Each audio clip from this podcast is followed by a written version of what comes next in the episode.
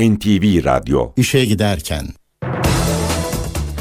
Mutlu sabahlar. Ben Aynur Altunkaş. Bugün 2 Ocak 2013 Çarşamba. Yeni yılın ilk işe giderken programıyla karşınızdayız. Bu yılın barış, sağlık ve mutluluk getirmesini dileyerek başlıyoruz programımıza. Saat 9'a kadar Türkiye ve dünya gündemindeki gelişmeleri, gazete manşetlerini, piyasa verilerini, yol ve hava durumlarını aktaracağız. Önce gündemin öne çıkan başlıklarına bakalım.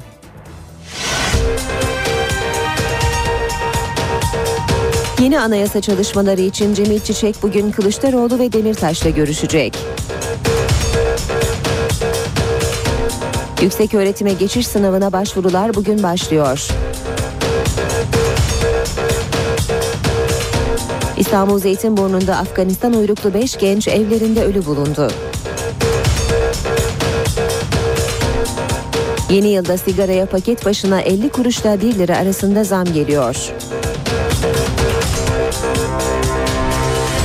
Amerika Birleşik Devletleri'nde mali uçurumdan kurtulmak için düzenlenen tasarı Temsilciler Meclisi'nde kabul edildi. İşe giderken gazetelerin gündemi.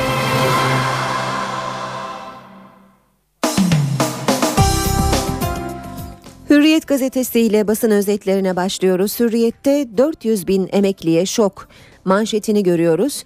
Emekli olduktan sonra serbest çalışmaya devam edip bunu Sosyal Güvenlik Kurumu'na bildirmeyen 400 bin kişi yandı. %15 destek primi kesilmeyene haciz uygulandığı emekli aylığının dörtte biri kesilmeye başlandı. Emekli olduktan sonra ücretli çalışmaya devam edenler bordro üzerinden prim ödedikleri için bir sorunla karşılaşmıyor. Serbest çalışanlarla anonim şirket yönetim kurulu üyesi veya limited şirketlerde hissedar olanları ilgilendiriyor. Devam edelim yine Hürriyet gazetesinden aktarmaya. Öğrenciden profesöre tecavüz suçlaması. Sakarya Üniversitesi yüksek lisans öğrencisi genç kız profesörü hakkında kendisini evlenme vaadiyle kandırarak tecavüz ettiği iddiasıyla suç duyurusunda bulundu. Artık ben de Instagram'dayım. Sosyal medyayı en yoğun kullanan isimlerden biri olan Cumhurbaşkanı Abdullah Gül artık fotoğraf paylaşım sitesi Instagram'a da girdi. Gül bu yeniliği Twitter hesabından attığı 2013 yılının ilk gününde sizlere bir haber vermek istiyorum. YouTube, Facebook ve Twitter'dan sonra Instagram'ı da kullanmaya başladım. Tweetiyle duyurdu. Cumhurbaşkanı 2012 yılında çekilen en beğendiği 10 fotoğrafı da Instagram üzerinden paylaştı. Milliyet gazetesine geçelim. Manşet umutlu olmalıyız. Başbakan yardımcısı Beşir Atalay İmralı dahil çalışmaların sürdüğünü belirterek umutlu olup sorunun üstesinden gelmeliyiz. Millet bunu bekliyor dedi. Kürt sorunu konusundaki çalışmaların çok boyutlu şekilde devam ettiğini söyleyen Beşir Atalay, entegre bir strateji izliyoruz. Hedef silah bıraktırmaktır. İmralı bu stratejinin içindeki enstrümanlardan biridir dedi. Atalay uluslararası alanda çalışmalar yaptıklarını da belirterek Kuzey Irak, Amerika ve Avrupa'da temasların sürdüğünü ifade etti. Bir başka başlık konutta %18 KDV şoku. Metrekaresi 1000 liranın üzerindeki konutlarda KDV %18 oldu. 1 Ocak'tan önce ruhsat alan konutlar düzenlemeden etkilenmeyecek. 150 metrekareden küçük konutlarda %1 olarak uygulanan KDV tarihe karıştı. Yeni düzenleme İstanbul'da satılan tüm konutlardan %18 KDV alınması anlamına geliyor. Çünkü şehirde metrekaresi 1000 liradan ucuz konut yok. Tarık Ümit'i Çatlı ekibi öldürdü. MIT'in 1996 tarihli raporunda kayıtlara göre ölüp ölmediği hala belirsiz olan Tarık Ümit için Çatlı ekibi öldürdü deniliyor. Çok gizli damgalı MIT raporunda 1990'lardaki birçok faili meçhul cinayetin Çiller Özel Örgütü'nün bilgisi dahilinde gerçekleştirildiği belirtiliyor. Cumhuriyet gazetesine bakalım. Yılın ilk skandalı okullara sürgün. Devlet şirketlere şehir dışında kampus açtıracak, müşteri öğrenci sağlayacak. Milli Eğitim Bakanlığı çok tartışılan kent hastaneleri uygulamasının benzerini bu yıl eğitimde yaşama geçirmeyi planlıyor. Hazine arazileri üzerinde ilk ve orta öğretim kampusu kuracak olan özel şirketler okulun altyapı, kantin, otopark, yurt, servis, kütüphane ve kreş gibi eğitim öğretim dışındaki tüm hizmetlerini yüklenecek. Devlet ise karşılığında e, şirkete 49 lira ya kadar varan sözleşmeler 49 yıla kadar varan sözleşmeler kapsamında milyonlarca lira kira ödeyecek. Devam ediyoruz. Bir diğer başlıkla e, Fidan yine devrede. MİT Müsteşarı'nın 16 Aralık'ta Öcalan'a gittiği ortaya çıktı. Öcalan'ı terör sorununun çözümünde önemli bir aktör olarak gören Erdoğan iradesiyle MİT Müsteşarı Fidan'ın İmralı'da görüşme yaptığı belirtildi. Başbakanın başdanışmanı Akdoğan, İmralı ile görüşmeleri sürdüreceğiz. Sonuç almak için samimi bir gayret içindeyiz ancak ihtiyatlıyız dedi. Sabah gazetesi var sırada. PKK'ya yeni yıl darbesi diyor sabah sür manşette. Lice'de öldürülen 10 teröristten biri Gaziantep saldırısını planlayan Ertem Karabulut çıktı. Bir diğer başlık düğüne gitti gelin edildi. Diyarbakır'da bir sivil toplum kuruluşu tarafından derlenen çocuk gelinlerin öyküleri yürek sızlatıyor. 16 yaşında evlendirilen S.Ö. Köyde bir gün düğün alayı kurulmuştu, halaylar çekiliyordu diye anlatıyor. Misafir gibi gittim. Babamı görünce kimin düğünü diye sordum. Bana hayırlı olsun, Allah mesut etsin dedi. Meğer beni 27 yaş büyük zengin birine vermişler. Babam beni koyun gibi satmış diyor. 15 yaşında evlendirilen H.K.'nin Anlattıkları da şöyle. Daha okula gidiyordum. Hiç istemediğim halde benden 30 yaş büyük bir adamla evlendirildim. Birkaç kuruş için satıldım. Benim mutluluğum ailemin umrunda bile değildi. 7 yıldır evliyim ve 3 çocuğum var ama mutlu değilim. Radikal gazetesiyle devam edelim. Kurtulmuş'tan başbakan adayı mısınız sorusuna cevap Allah bilir. AK Parti Genel Başkan Yardımcısı Numan Kurtulmuş 2014 senaryolarından başbakanlığa, Kürtçe eğitimden Gül'le ilişkisine her konuyu anlatmış Radikal gazetesine 14 yıldır siyasetteyim bir gün ne olacağım demedim. Başbakanlık için geleceği Allah bilir. Devlet okullarında Kürtçe nasıl seçmeli olduysa özel okullarda Kürtçe eğitimin önü açılabilir. Bütün diğer meseleleri bir kenara bırakıp sadece başkanlık sistemini tartışırsak yanılırız. Cumhurbaşkanımız AK Parti'ye geçişimin ertesi günü tebrik etti, bunu beklediğini söyledi. Geçelim Vatan Gazetesi'ne. Yılın ilk bombası diyor Vatan manşette. Suriye'nin düşürdüğü F-4'te şehit olan Teğmen'in ailesi Hava Kuvvetleri Komutanı Mehmet Erten'le MİT Müsteşarı Hakan Fidan için suç duyurusunda bulunmuştu. Malatya Başsavcı Vekilliği soruşturma başlattı. Şehit pilot Teğmen Hasan Hüseyin Aksoy'un babası ve kız kardeşi suç duyurusunda şu suçlamalarda bulunmuştu. Kasten öldürme, ihmal, görevi kötüye kullanma, devlete karşı savaşa tahrik, Asla suç olan bir fiili işlemesi için emir vermek, memuriyet nüfuzunu suistimal. Yine vatandan bir başlık uzun vade düşük vergi. Banka e, mevduat faiz gelirinden tüm vadelerde %15 sopaj kesiliyordu. Şimdi 6 aya kadar vadede %15 6 ile 12 ay arasında %12 bir yıl üzeri vadeli hesaptan en fazla %10 vergi kesilecek. Vadeli mevduattan vadesinden önce para çekildiğinde tüm faiz geliri yanıyordu. Şimdi en az bir yıl vadeli para yatıran ana paranın en çok çok yarısını yıl içinde iki kez çekebilecek faiz geliri yanmayacak. Devam edelim Habertürk gazetesiyle Habertürk'te manşet bizim değerimiz beşte bir mi? Foça'da terör kurbanı 3 çiftçiye verilen tazminata ailelerinden tepki sınırda yanlışlıkla vurulana 123 bin bize ise 25 bin. Devam edelim. Kimseyi töhmet altında bırakmayın başlığıyla Erdoğan talimat verdi. Başbakan Erdoğan böcek için Başbakanlık Teftiş Kurulu'na tam yetki verdi.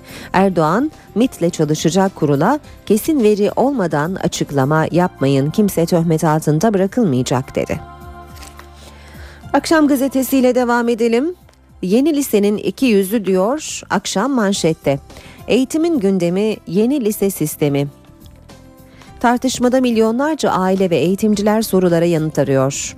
Eğitim uzmanı yazarlar Turgay Polat ve Burak, e, Burak Kılanç Akşam Gazetesi'nden TED Genel Başkanı Selçuk Behlivanoğlu lise eğitiminin röntgenini çekmiş yeni sistemin artı ve eksilerini sıralamış. Selçuk Pehlivanoğlu diyor ki şu anda 27 çeşit lise var. Bu ancak az gelişmiş ülkelerde olan bir yapı.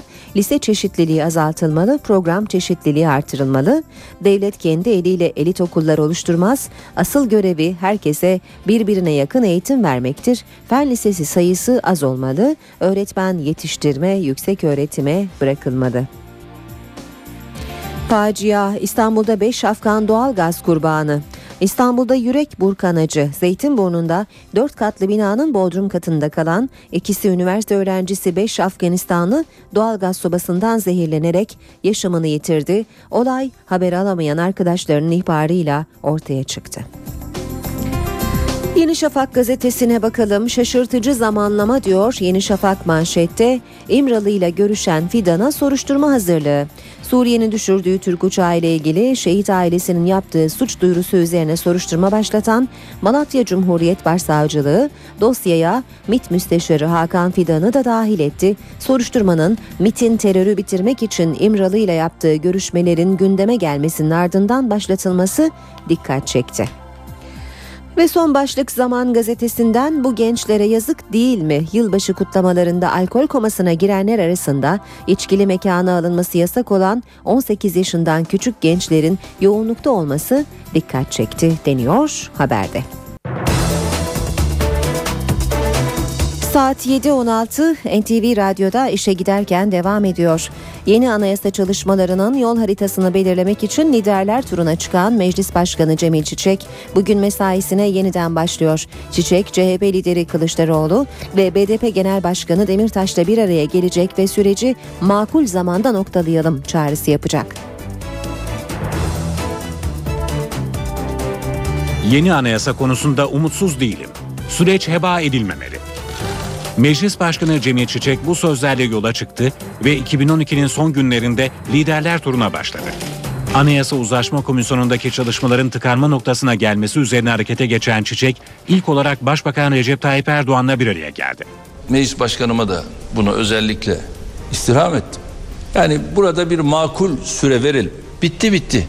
Bitmediği takdirde artık biz ne meclisin gündemini bununla işgal edebiliriz ne de bu komisyon bu kadar sulandırılmış bir şekilde devam etmemeli. AK Parti'nin stratejisi anayasada makul sürede uzlaşma sağlanamazsa kendi taslaklarını hazırlamak. Dörtlü yerine üçlü veya ikili ittifaka da açık kapı bırakan iktidar partisinin bu düşüncesine ise muhalefet sıcak bakmıyor. Başbakanın makul süre çıkışına ilk itiraz liderler turunun ikinci durağı olan MHP Genel Başkanı Devlet Bahçeli'den geldi. Bahçeli, kimse komisyonun çalışma süresiyle ilgili dayatmada bulunamaz. Herhangi bir parti komisyonun başkanı değildir dedi. Bunu herhangi bir şekilde yarıda bırakmak ve sivil bir anayasanın parlamento sistemi içerisinde hazırlanmasını başka türlü bir amaç için tıkamak doğru olmayacağı kanaatindeyiz. Çünkü bu Türkiye için yazık olur. Şimdi gözler Meclis Başkanı Çiçek'in, CHP lideri Kemal Kılıçdaroğlu ve BDP eş başkanı Selahattin Demirtaş'la yapacağı görüşmeler. Beklentiler CHP ve BDP'nin de masadan kalkacağından yana. Ancak tıpkı MHP gibi her iki parti de başkanlık sistemi ve buna bağlı AK Parti önerilerinin geri çekilmesini istiyorlar. Ayrıca tahminlere göre çalışmaların belirli bir süreyle sınırlandırılmasına CHP ve BDP'de karşı çıkacak. Yeni yıl sigara içenler, bankada parası olanlar ve ev almaya hazırlananlar için yeni kararlarla geldi. Sigaraya 50 kuruşla 1 lira arasında zam kararı alındı. Bankadaki parasını daha uzun vadeyle tutanlar da artık daha az vergi ödeyecek. İşte yeni yılın vergi düzenlemeleri. Yeni yılda sigaraya paket başına 50 kuruşla 1 lira arasında zam geliyor.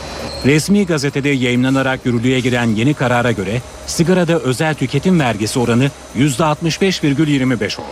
Bir paket sigaradan alınacak en düşük maktu vergi tutarı 3 lira 24 kuruşa yükseldi. Bir başka düzenlemede faiz geliriyle ilgili. Hükümet tasarruf oranlarını artırmak amacıyla faiz gelirlerinden kesilen vergiyi mevduatın vadesine göre farklılaştırdı. Bu da parasını bankaya daha uzun vadeyle yatıranların daha az vergi ödemesi anlamına geliyor. Yeni düzenleme ile bankadaki parasını vadesinden önce çekenlere de faiz ödenmesi imkanı getirildi. Konut alımlarında uygulanacak katma değer vergisi sistemi de yenilendi. konutta arsa değerine göre vergilendirme uygulaması başladı. Buna göre konut alımlarında KDV, konutun değerine göre değil, arsanın metrekare değerine göre belirlenecek. Arsanın metrekare birim değeri 500 ile 1000 lira arasındaysa KDV oranı %8 olacak. Metrekare değeri 1000 liranın üzerinde ise KDV oranı %18 olacak. Yeni yılla birlikte motorlu taşıtlar vergisi de %7,80 artırıldı. 1300 ile 1600 silindir hacmindeki motorlu araçların yıllık vergisi 827 liraya, 1600, 1800 silindir hacimli araçlar 1457 liraya, 1801, 2000 arası ise 2295 liraya çıkarıldı. Yeni yılla birlikte damga vergisi ve pasaport harcına da %15 zam geliyor.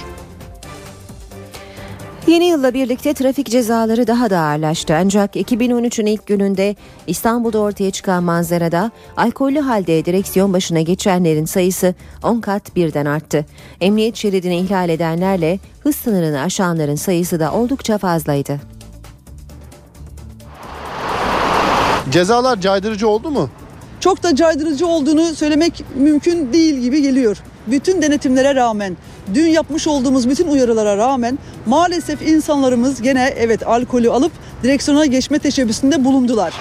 Alkollü araç kullanmanın cezası 701 liraya, kırmızı ışıkta geçme, şerit ihlali ve hız sınırını aşmanın cezası da 166,5 liraya çıktı. Cezalar ağırlaştı ama henüz trafiğe yansıması olmadı. Yeni yılın ilk gününde İstanbul'da yine çok sayıda alkollü sürücü vardı. Alkolden dolayı sürücü belgesine el koyduğumuz sürücü sayısı 130-140'lardayken bugün ne oldu? 1261. Bu sürücülere biz dur demeseydik belki de yüzlerce kaza meydana gelecekti. Belki de ölümlü kazalarımız olacaktı. Kural ihlali yapanlar sadece alkollü direksiyon başına geçenler değil. Alkollü araç kullanmanın dışında bakıldığında radar uygulaması aşırı hızda bir e, yoğunluk olduğunu gördük. İkinci sıralamada, üçüncüde yasak park ihlalini gördük. Onun dışında e, emniyet şeridi ihlallerini çok fazla gördük. Devamlı kural ihlali yapanların mahkeme kararıyla ehliyetlerine 5 yıllığına el konulacak. İstanbul'da Ataköy sahil yoluyla Bağdat Caddesi'nde pilot uygulamasının yapıldığı hız koridoru sistemi E5'te uygulanmaya başladı. İlk kameralar bahçeli evler ve İncele mevkiine yerleştirildi. Hız ortalamasının üzerine çıkanlara ceza yazılacak. İstanbul'da hız kontrolleri giderek sıklaşıyor. Elektronik denetleme sistemine yeni bir uygulama daha eklendi. Hız koridorları. İki nokta arasındaki bulunan kameralara hız koridoru adı veriliyor. Hız koridorlarında ortalama hızınız alınıyor. Ve sonucunda 70 kilometreyi geçerseniz size ceza kesiliyor. Ancak ne kadar hız yaparsanız cezanız o oranda artıyor. İlk olarak sahil yolunda kullanılan hız koridorları yeni yılla birlikte E5 karayoluna da kuruldu. Sürücüler yeni uygulamaya alışmaya çalışıyor. Herkes alışamadı tabii. Böyle şey içerisindeler böyle hani ne o ne gibi anlayamıyoruz. Tabii biz de bu meyanda da anlayamıyoruz. Muhtemelen biraz sürat yapıyoruz ama tabii bu cezalar geldikçe bizi herhalde caydıracak gibi düşünüyoruz. Gayet güzel. Herkes bu hızı kontrollü vaziyette devam etse ne kaza olur ne onun bunun hakkına tecavüz yapmış olur. E5 karayolunu sık kullananlara göre 70 kilometrelik limit düşük ve hız sınırının arttırılması gerekiyor. Bize pahalı oluyor biraz. Ee, 70'i geçiyorsun. Yani yeri geliyor geçmiş oluyoruz ama fark etmemiş oluyoruz bazen. Koridor alanında hızı saatte 70 kilometreye geçen sürücüler 154 TL ceza ödeyecek.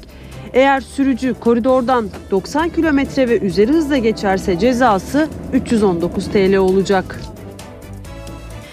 Türkiye ilk yerli gaz üretimini gerçekleştirdi. Kömürden gaz üretiminde başarıya ulaşıldı.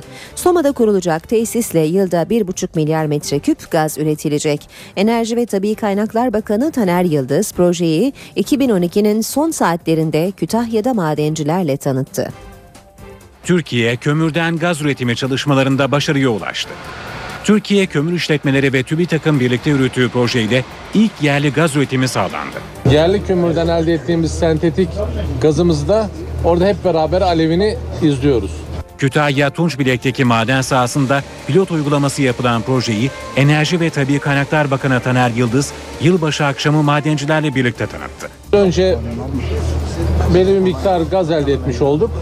Ee, bunu da inşallah 1,5 milyar metrekübe e, arttırmak için hep beraber 2013 yılında da o prosese başlamış olacağız.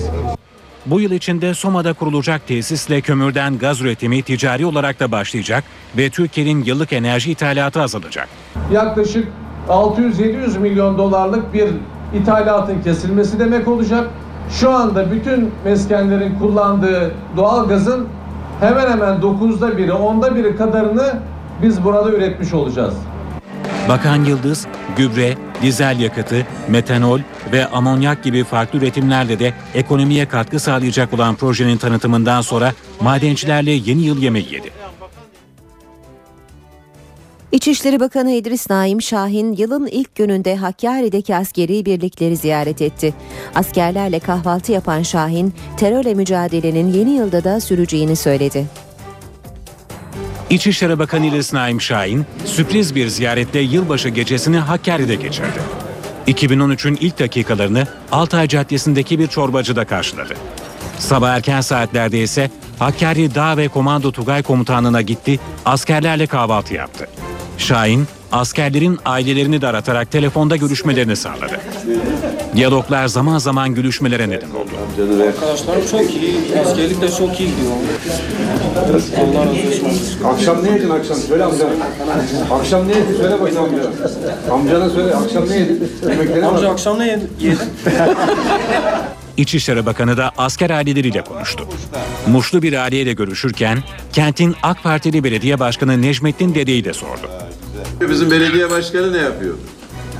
Dede ne yapıyor dede?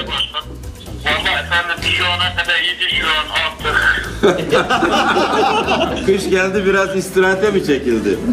İçişleri Bakanı terörle mücadeleye ilişkinde mesajlar verdi. Selam söylüyoruz buradan. 2013 yılında da terörle mücadelemiz bizim aynı şekilde, aynı kararlılıkla devam edecektir. E, Halkımıza düşmanlığını devam ettirecek tek bir terörist kalmayıncaya kadar terörle mücadele e, kesintisiz bir şekilde devam edecektir. Diyarbakır Kulp'taki Hamzalı köyünde 1995 yılında terör örgütü tarafından katledilen biri köy korucusu 23 kişi için anma töreni düzenlendi.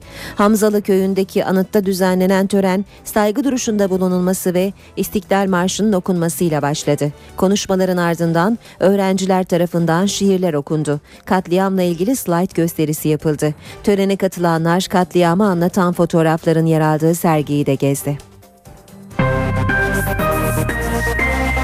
İşe giderken İstanbul Zeytinburnu'nda Afganistan uyruklu 5 genç evlerinde ölü bulundu. İGDAŞ ekipleri şofben bağlantısının uygun yapılmadığını tespit etti. Akşam saatlerinde Zeytinburnu'nda Ziya Gökalp Caddesi'nde yakınlarının yaşadığı eve giden Afgan uyruklu bir kişi kapıyı açan olmayınca polise haber verdi. Çilingir'le eve giren polis Afgan uyruklu 5 kişinin cansız bedeniyle karşılaştı. Evde yoğun doğalgaz kokusu olması nedeniyle İGDAŞ'a haber verildi. İncelemeler sonucu evdeki şofbenin bağlantılarının İGDAŞ'ın bilgisi dışında yapıldığı tespit edildi. Ölümlere şofben bacasından dışarı çıkması gereken gazın evin içine dolmasının neden olduğu belirlendi. Haberin duyulmasıyla mahalle sakinleri ve Afgan asıllı vatandaşlar olay yerinde toplandı. Bir tanesi öğrenci, İzmir'de okuyor. Dört tane, iki kardeş, iki kardeş. Öğrenci olan iki sene falan oldu. Çocuklar yeni gelmiş. Burayı da 15 gün önce kiralamışlar. Tabii ki iç savaştan kaçanlar. Başka ne için kaçıyor? Polis ekipleri uzun süre inceleme yaptı. Olay yerindeki incelemelerin büyük çoğunluğu sona erdi ve şu sıralarda zehirlenerek hayatını kaybedenler evden çıkartılarak cenaze nakil aracına konuyor. Hayatını kaybedenlerden Hüdaverdi Seyfullah'ın 3 gün önce Zeytinburnu'nda evlendiği öğrenildi. Yaşları 22 ila 27 arasında değişen Afgan uyruklu 5 kişinin cenazesi otopsi işlemleri için Adli Tıp Kurumu'na kaldırıldı. Üniversiteye girişte ilk basamak olan yüksek öğretime geçiş sınavına başvurular bugün başlıyor. İlk sınav olan yüksek öğretime geçiş sınavı başvuruları 15 Ocağı kadar sürecek. Lisans yerleştirme sınavlarına başvurularsa 22-29 Nisan tarihleri arasında yapılacak. 2013 ÖSYS kılavuzuyla aday başvuru formuna ÖSYM'nin internet adresinden ulaşılabilecek. Adaylar dağıtımı ve satışı yapılmayacak kılavuzun örneğini başvuru merkezlerinde inceleyebilecek. Orta Öğretim Kurumu müdürlükleri ve ÖSYM Sınav Merkezi Koordinatörlükleri başvuru merkezi olarak görev yapacak. Kocaeli Üniversitesi'nde geçen hafta çıkan olayların ardından dün kentte operasyon düzenlendi. 12 öğrenci gözaltına alındı. Polis karşıt görüşlü öğrenciler arasında çıkan olayların ardından tespit edilen adreslere dün sabah baskın yaptı. 12 öğrenci gözaltına alındı. Örgüt üyesi olmak, örgüt adına eylem yapmak ve örgüt faaliyetlerine destek vermekle suçlanan öğrenciler Kocaeli Adliyesi'ne sevk edildi.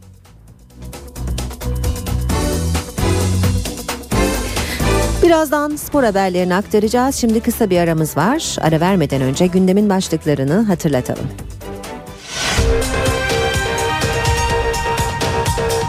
Yeni anayasa çalışmaları için Cemil Çiçek bugün Kılıçdaroğlu ve Demirtaş'la görüşecek.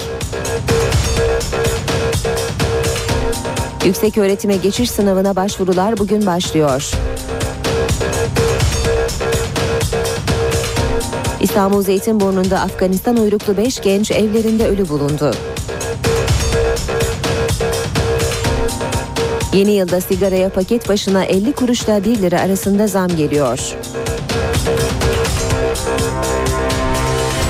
Amerika Birleşik Devletleri'nde mali uçurumdan kurtulmak için düzenlenen tasarı Temsilciler Meclisi'nde kabul edildi.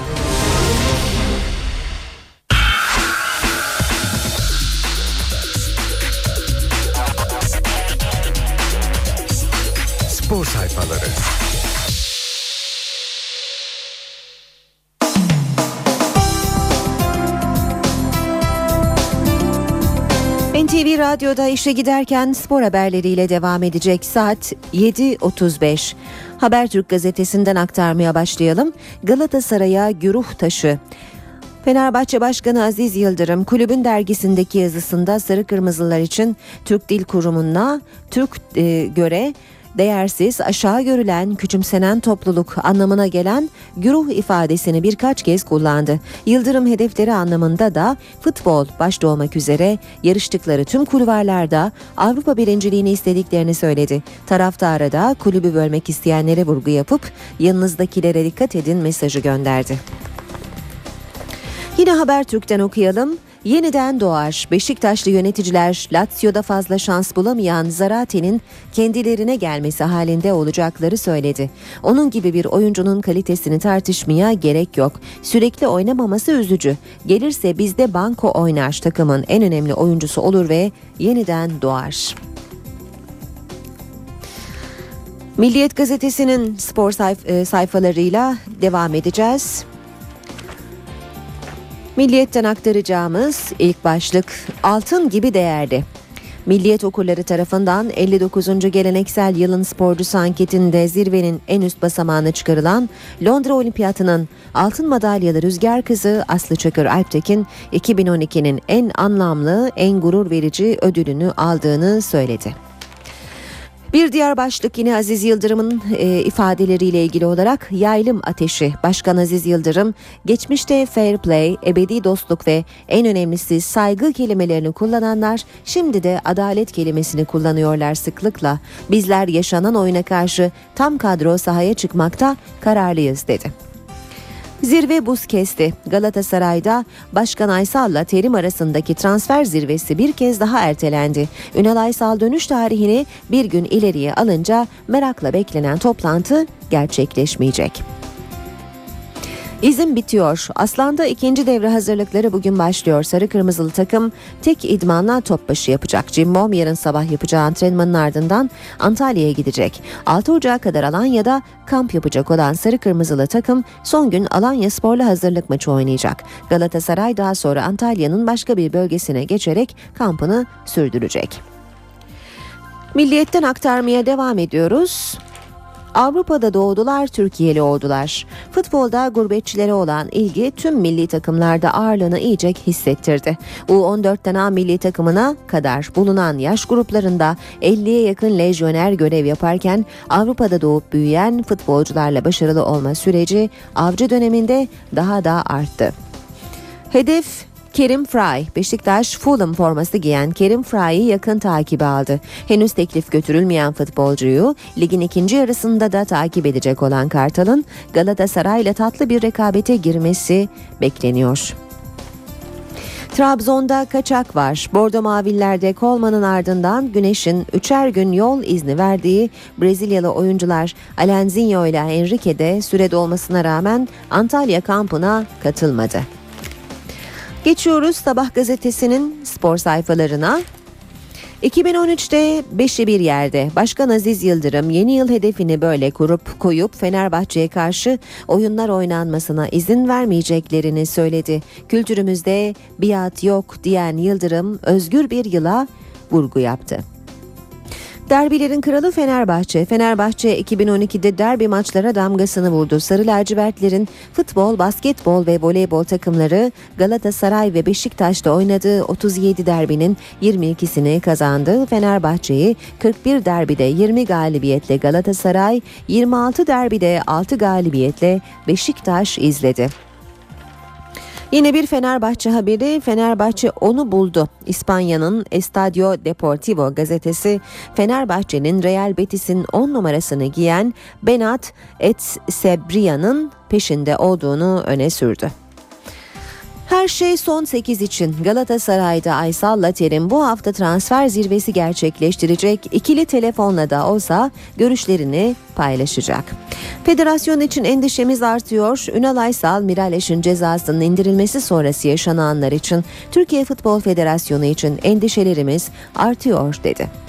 Futbolun dibine dinamit. Profesyonel Futbol Disiplin Kurulu'nun Miraleş'e verdiği 11 maçlık cezanın yine Futbol Federasyonu'nun bir başka kurumu olan Tahkim Kurulu tarafından 4 maça indirilmesini de eleştiren Aysal, hakemlik kurumuna karşı yapılan her eylem futbolun dibine dinamit koymaktır dedi. Devam ediyoruz. Sabah gazetesinden spor haberleri aktarmaya.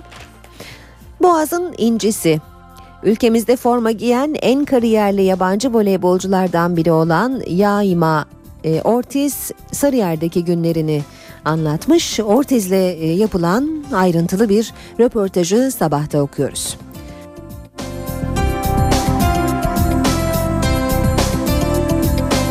Devam edelim. Spor haberleri aktarmaya son olarak da Hürriyet gazetesine bakacağız. Hürriyet'ten okuyacağımız ilk başlık. Yılbaşı muhtırası. Yıldırım'dan 2013 bombardımanı. Fenerbahçe Başkanı kulübün resmi dergisindeki köşe yazısında göndermelerde bulunduğu deniyor haberde. Galatasaray'a yönelik olarak Fenerbahçe karşısında psikolojik zafiyet ve eksikliği örtmeye çalışıyor. Masa başı müdahale geleneğinden gelen bir kısım kulüpler ifadesini kullanıyor. Yine Galatasaray ve Trabzon'a yönelik olarak anlamını bilmedikleri en gözde kelimeleri adalet demiş e, Aziz Yıldırım şike suçlaması ile ilgili olarak Fenerbahçe'nin futboldaki sistemli kadrolaşmanın önüne geçme kararlılığının sonucu futbolu uydurma şike ve hayali teşvik tehditleriyle şekillendirme diyor taraftara da Kocaman'a ve takımınıza sınırsız destek verin çağrısında bulunuyor. Devam ediyoruz Hürriyet gazetesinden aktarmaya. Babam için, e, babam arena için canını verdi. Galatasaray'ın centilmenliğiyle efsane olan başkanı Ösen Can Aydın'ın oğlunun açıklamaları. Murat Can Aydın diyor ki, Ösen Can Aydın Türk Telekom Arena'da bir maç izlemek için her şeyini verirdi. O stadın açılışını görebilmek için canını dahi verirdi. Canını verirdi derken mecazi olarak söylemedim, verdi zaten. Yeter ki kar yağmasın. Galatasaray şantiyeyi çevirdiği arenayı derbiye yetiştirmeye çalışıyor. 24 saat çalışan ekibin hedefi Beşiktaş maçını arenada oynatmak. 27 Ocak'ta oynanacak Beşiktaş maçına kadar Türk Telekom Arena'nın yeni zeminini hazırlamaya çalışan sarı kırmızılı yönetimden Refik Arkan, kar veya benzeri bir engel olmazsa işler zamanında bitecek dedi. İşe giderken devam ediyor. Spor haberleri aktardık. Şimdi İstanbul trafiğine bakacağız. İşe giderken. Yeni yılın ilk mesai günü başladı. İstanbul yollarında yoğunlaşma da var yer yer. O 3'te Hal Bayrampaşa yönünde bir araç arızası meydana geldi. Tem'de Çakmak Ümraniye yönünde maddi hasarlı bir kaza var. D100'de Boğaziçi Köprüsü Anadolu Avrupa yönünde bir araç arızası var. Köprü trafiğini biraz daha yoğunlaştırıyor. D100'de Küçükçekmece Hacı Şerif yönünde yine bir araç arızası meydana gelmiş durumda.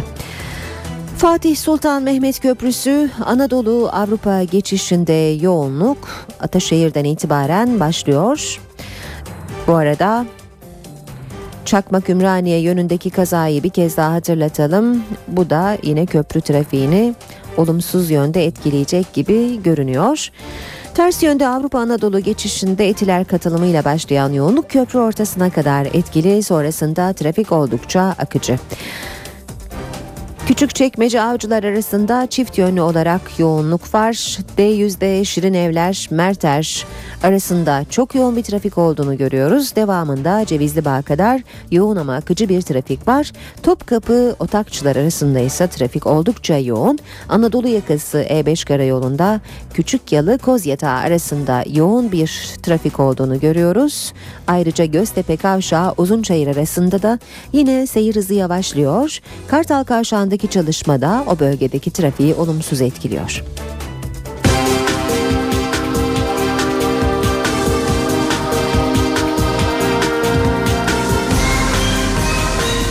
İşe giderken Amerika Birleşik Devletleri'nde yeni yıla saatler kala Beyaz Saray'la Cumhuriyetçilerin mali uçurumdan kurtulmak için üzerinde anlaştığı tasarı Senato'nun ardından Temsilciler Meclisi'nde de kabul edildi. Peki tasarı neler getiriyor ve önümüzdeki dönemde mali açıdan Amerika'yı neler bekliyor? Ayrıntıları NTV muhabiri Selim Sayırı'dan dinliyoruz. Amerikan ekonomisini durgunluğa itebilecek ve haliyle dünya ekonomisini de sarsacak bir gelişmeydi. Amerikan siyaseti kendi kendini köşeye sıkıştırmıştı.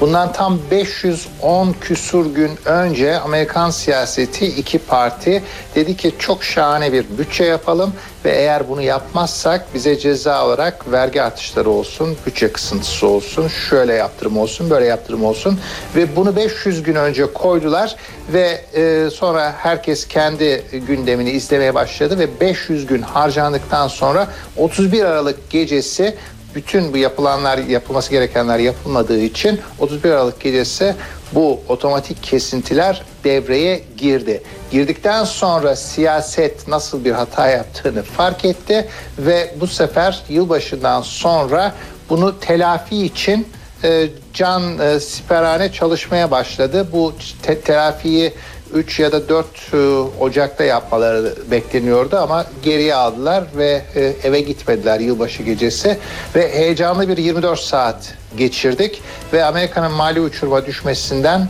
24 saat sonra telafi yasası çıktı. Fakat bu telafi yasası yalnızca vergi artışlarını eskiye kısmen dönüştür getiriyor. Vergi artışlarının etkisini e, kısmen kaldırıyor.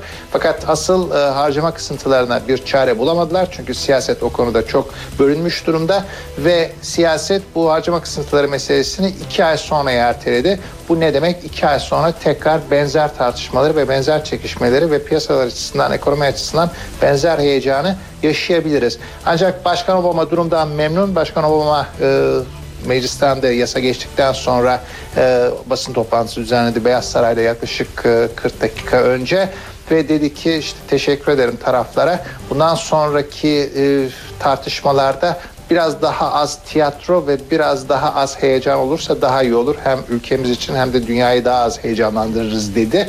E, fakat bundan sonra da benzer gerilimler ve tartışmalar olacağını işaret etti Obama. Bundan sonra borç tavanı meselesi var. Amerika ne kadar borçlanacak onun yasayla yükseltilmesi lazım mesela. Orada e, kesinlikle tartışmaya girmem, pazarlığa girmem dedi ama Cumhuriyetçiler muhalefet de tam onu istiyorlar. Bundan sonrası için işte piyasalar için biraz daha birkaç haftalık, bir iki aylık bir belki e, belir belirsizliğin kalkmış olduğunu söyleyebiliriz. Fakat e, yine siyaset piyasaların üzerinde ve ekonominin üzerinde, Amerikan ekonomisinin üzerinde gölge yapmaya devam edecek ve siyasi çekişme devam edecek. Ama bir belki olumlu tarafı varsa Başkan Obama bu işler için Hawaii'ye tatile gitmişti. Sonra bu işleri çözmek için Hawaii'den tatilden döndü ve e, bu gece o basın toplantısından sonra tekrar Hawaii'ye tatile devam etti. Tatile yola çıktı. Hanım ve çocuklar Hawaii'de e, onlara katılacak birkaç gün daha geçirecek. Amerika'da normale dönüşün bir işareti sayabiliriz. NTV muhabiri Selim Atalay'ı dinledik. Devam ediyoruz. Yine dünya gündeminden haberlerle Avrupa Birliği dönem başkanlığı dün Güney Kıbrıs Rum kesiminden İrlanda'ya geçti. Ankara Türkiye ile ilişkilere ivme kazandırılacağı mesajını veren İrlanda dönem başkanlığından umutlu. Yeni yılla birlikte Avrupa Birliği'nin dönem başkanı da değişti. Güney Kıbrıs Rum yönetiminden boşalan görevi 6 aylığına İrlanda üstlendi. 4,5 milyon nüfuslu ülkenin ilk önceliği Avrupa'yı sarsan Euro krizine çözüm bulmak. Zira yakın zamanda kurtarma paketi alan İrlanda krizden en ağır etkilenen ülkeler arasında. Ancak Dublin hükümeti genişleme konusunu da heyecanla ele alacağı mesajını verdi. İrlanda, Türkiye'nin katılım sürecine ivme kazandırmak istediği ve en az bir başlık açmayı hedeflediğini belirtiyor. Güney Kıbrıs dönem başkanlığı sırasında Avrupa Birliği ile ilişkileri durma noktasına gelen Ankara, İrlanda döneminden umutlu. Avrupa Birliği Bakanı Egemen Bağış, Ankara'nın beklentilerini sıraladı. Şimdi artık İrlanda dönem başkanlığına yani tanıdığımız, güvendiğimiz, bildiğimiz bir ülkenin dönem başkanlığına geçilirken bizim Avrupa Birliği'nden beklentimiz bir kere yeniden fasılların açıldığı hatta kapandığı süreci yaşatmak. Terörle mücadelede daha fazla işbirliğinin sağlanması. Türkiye Cumhuriyeti'nin liderlerinin Avrupa Birliği Liderler Zirvesi'ne davet edilmesi. Vatandaşlarımızın haksız bir şekilde uğradığı vize uygulamalarının artık son bulması, Türkiye Cumhuriyeti vatandaşlarının AB üyesi ülkelere vizesiz gidebilmesinin önüne açılması. 7. kez dönem başkanlığı yapan İrlanda'nın ardından Temmuz ayında görevi Litvanya devralacak. Iraklı Şii lider Mukteda Es-Sadır, Başbakan Nuri El-Maliki karşıtı gösteriler düzenleyen Sünniler, Sünnilere destek verdi. Bağdat yönetimini uyardı. Kendiniz için değil, halk için çalışın diyen Sadr, Arap Baharı Irak'a da gelecek dedi.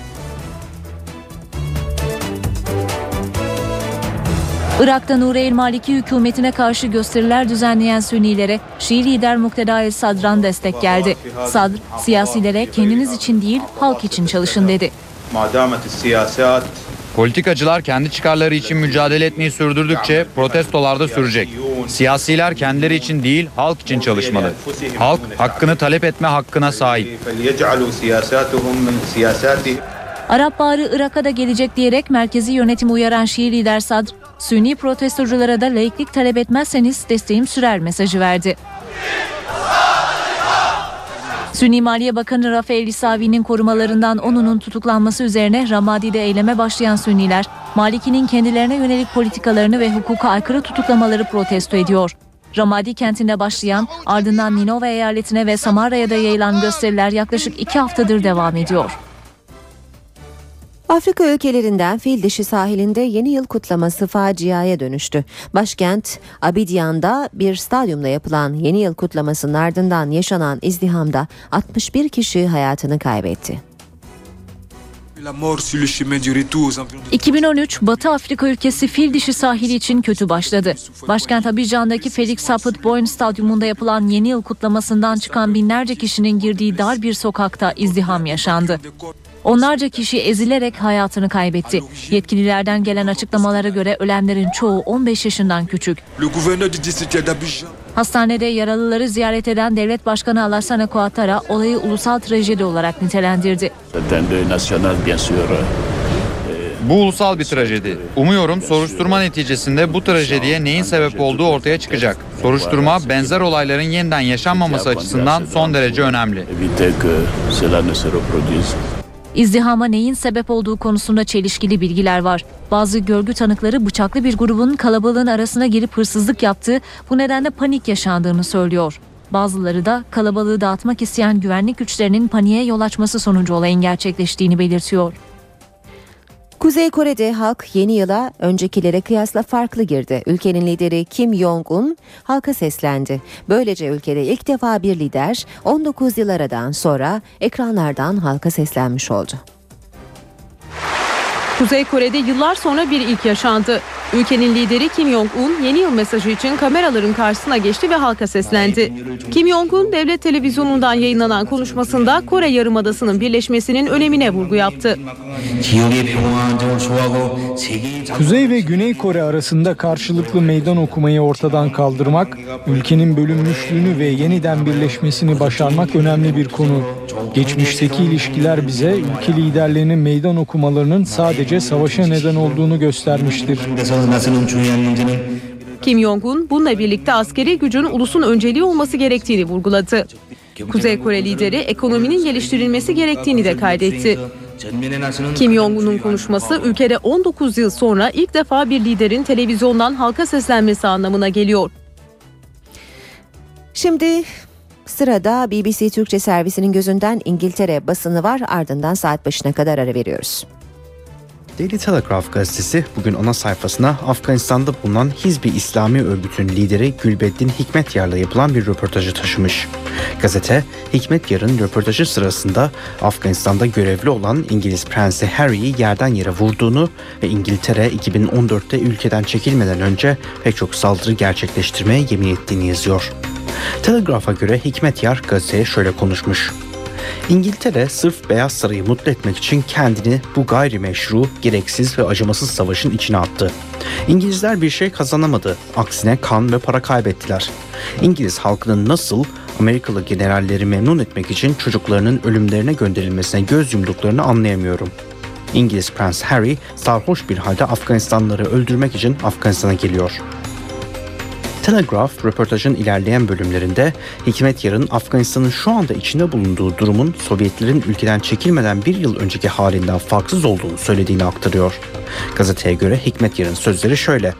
Amerikalılar ve müttefikleri savaşmaktan yoruldu. Hayat ve para kaybını daha fazla kaldıramayacak durumdalar. Çekilmekten başka seçenekleri kalmadı. Telegraph, korkutucu derecede gerçekçi olduğunu yazdığı bu sözlere Afganistan'daki durumu çok iyimser gösteren açıklamalar yapan İngiliz Başbakan David Cameron'ın itiraz edeceğini tahmin ediyor. Independent gazetesinin dış haberler bölümünde manşeti Pakistan'da Taliban'ın dün 5 kadın öğretmen ve 2 yardım kuruluşu çalışanını vurup öldürdüğü yönünde. Gazete bir yardım kuruluşu için çalışan kişileri taşıyan bir minibüsün silahlı kişilerce yolunun kesildiğini sonrasında da tarandığını yazıyor. Independent gazeteye konuşan yardım kuruluşu başkanının bu saldırının Pakistan'da aşı kampanyası yürütenlere karşı yapılan saldırıların bir parçası olabileceğini söylediğini aktarıyor. Guardian gazetesi İngiliz Başbakan David Cameron'ın G8 liderlerine yazdığı mektupta serbest ticaretin genişletilmesine odaklanılmasını istediğini duyuruyor. Cameron, Avrupa ve ABD arasında bir serbest ticaret anlaşması imzalanmasını İngiltere'nin G8 grubunun başkanlık döneminin önceliği haline getirdi, diyor Guardian. Gazete ayrıca başbakanın buna ek olarak Kanada, Japonya ve Rusya ile serbest ticaret konularında da yol kat edilmesini istediğini aktarıyor. Gazetenin haberine göre Cameron ayrıca liderlerden vergi kaçırmaya karşı gelinmesi yönünde işbirliği yapmalarını istemiş. Times gazetesi Hindistan'ı şoka uğratan toplu tecavüz olayında gelişmeler olduğunu duyuruyor. 6 erkeğin toplu tecavüzüne uğradıktan sonra hastanede hayatını kaybeden 23 yaşındaki tıp öğrencisinin ailesinin kızlarının küllerini Hindular için kutsal olan Ganj Nehri'ne serptiğini yazıyor Times. Gazete tutuklanan 6 zanlıdan birinin 18 yaşının altında olduğunu söylemesiyle kendisine kemik testi uygulanmasına karar verdiğini aktarıyor. Hindistan'da 18 yaşının altında olan kişiler idam cezası taşıyan suçlardan yargılanamıyor. NTV Radyo Yeniden günaydın herkese. NTV Radyo'da işe giderken de birlikteyiz. Birazdan hava durumuna bakacağız ama önce gündemin başlıklarını hatırlayalım.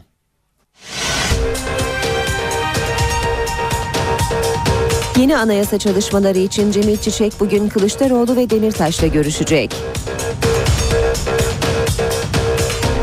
Yüksek öğretime geçiş sınavına başvurular bugün başlıyor. İstanbul Zeytinburnu'nda Afganistan uyruklu 5 genç evlerinde ölü bulundu. Yeni yılda sigaraya paket başına 50 kuruşla 1 lira arasında zam geliyor. Amerika Birleşik Devletleri'nde mali uçurumdan kurtulmak için düzenlenen tasarı Temsilciler Meclisi'nde kabul edildi. Gökhan Abur'la birlikteyiz. Sayın Abur günaydın. Günaydın. Yeni yılın ilk günlerinde yurdumuzda hava nasıl olacak? Evet şu an itibariyle iç kesimlerde sis pus etkisini sürdürmeye devam ediyor. Doğu çok soğuk. Doğuda şu anda Ağrı'da hala eksi 26 derecelik sıcaklık var. Kars eksi 23.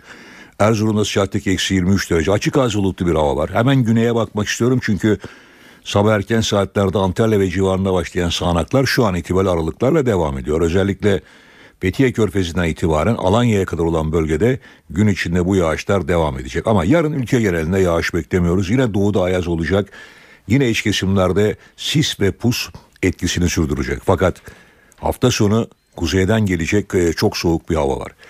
Özellikle cumartesi günü Trakya ve kuzey kesimler etkisi alma, altına almasını beklediğimiz bu çok soğuk hava rüzgarın dönüşüne bağlı olarak özellikle karayel dediğimiz kuzeybatıya dönerse İstanbul başta olmak üzere cumartesi gecesi ve pazar günü yoğun kar yağışı görülebilir. Ama bu rüzgar Poyraz'a dönerse yine hava oldukça soğuyacak demektir ama yağış etkisini biraz azaltabilir. En azından İstanbullular yüksek kesimlerde kar ve karla karışık yağmuru görebilirler. Bunun detaylarını sizlerle yarın paylaşmak istiyorum. Sistemin tam gelişmesini görmek için ama hava çok soğuyacak. Bunu önceden belirtiyorum. Kuzey kesimlerde başlayacak bu soğuma önümüzdeki haftanın başında iç kesimleri ve hatta Ege'yi de etkisi altına alacak. Evet e, hafta sonu hava soğuyacak demiştim. Bugün için bugün için beklediğimiz hava koşulları genellikle sisli puslu. Yarın için de yer yer sis ve pus etkisini sürdürmeye devam edecek. Rüzgarlar oldukça zayıf. Yerde çiğ var, kıra var. Özellikle henüz yola çıktıysanız viyadüklerde ve köprülerde İstanbullular için bunu vurgulamak istiyorum. Dikkatli olun çünkü hakikaten kayganlığı arttırabilecek düzeyde çiğ var. Biraz dikkatli sürün arabanızı Evet. diyeceğim demek istiyorum. Teşekkür ediyoruz. Gökhan Abur bizimleydi.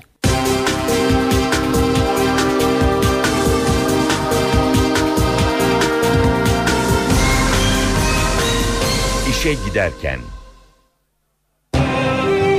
İşe giderken gazetelerin gündemi.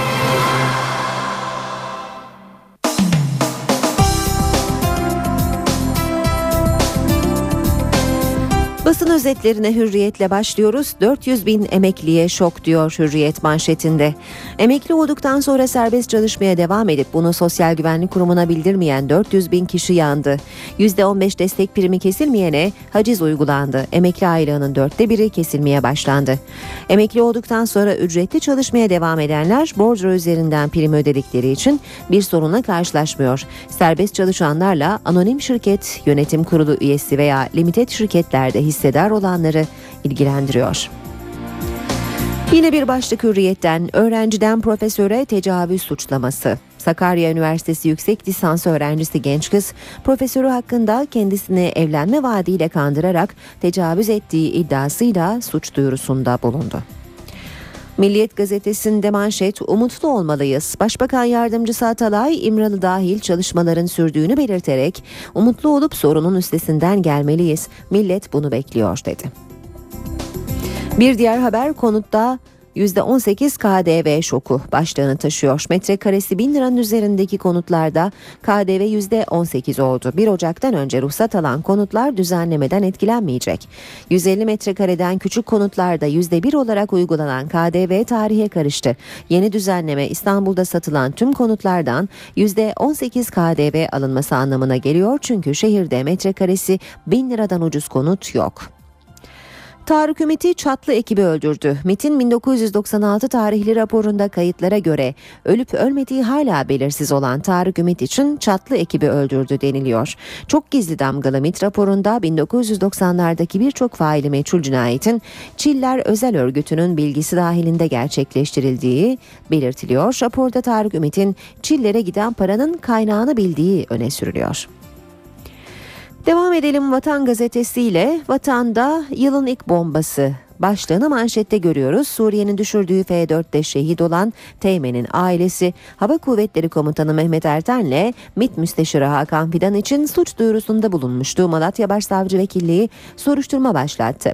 Şehit pilot Teğmen Hasan Hüseyin Aksoy'un babası ve kız kardeşi suç duyurusunda şu suçlamalarda bulunmuştu.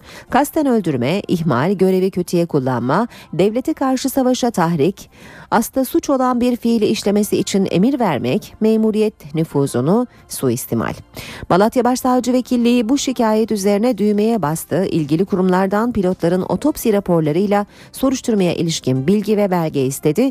Başsavcı Orgeneral Mehmet Erten'in doğrudan ifadesini alabiliyor ancak Hakan Fidan için başbakanın izin vermesi gerekiyor.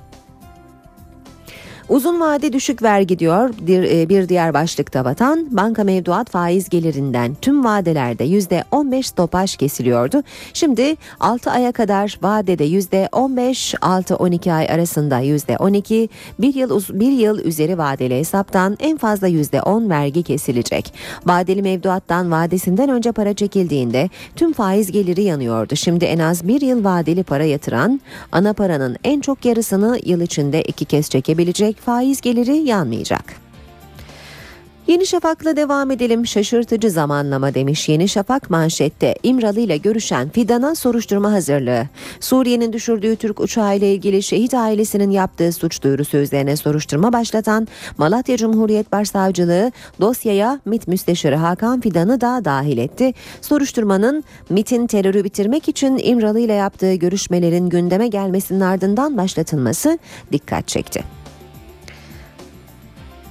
Geçiyoruz Cumhuriyet gazetesine. Cumhuriyet'te yılın ilk skandalı okullara sürgün. Başlığını manşette görüyoruz. Devlet şirketlere şehir dışında kampus açtıracak, müşteri öğrenci sağlayacak. Milli Eğitim Bakanlığı çok tartışılan kent hastaneleri uygulamasının benzerini bu yıl eğitimde yaşama geçirmeyi planlıyor. Hazine arazileri üzerinde ilk ve orta öğretim kampusu kuracak olan özel şirketler okulun altyapı, kantin, otopark, yurt, servis, kütüphane ve kreş gibi eğitim öğretim dışındaki tüm hizmetlerini yüklenecek. Devletse karşılığında şirkete 49 yıla kadar varan sözleşmeler kapsamında milyonlarca lira kira ödeyecek. Habertürk'le devam ediyoruz. Habertürk'te bizim değerimiz 5'te 1 mi manşetini görüyoruz. Foça'da terör kurbanı 3 çiftçiye verilen tazminata ailelerinden tepki. Sınırda yanlışlıkla vurulana 123 bin, bize ise 25 bin lira. Akşam gazetesi var sırada. Yeni lisenin iki yüzü diyor akşam manşette. Eğitimin gündemi yeni lise sistemi.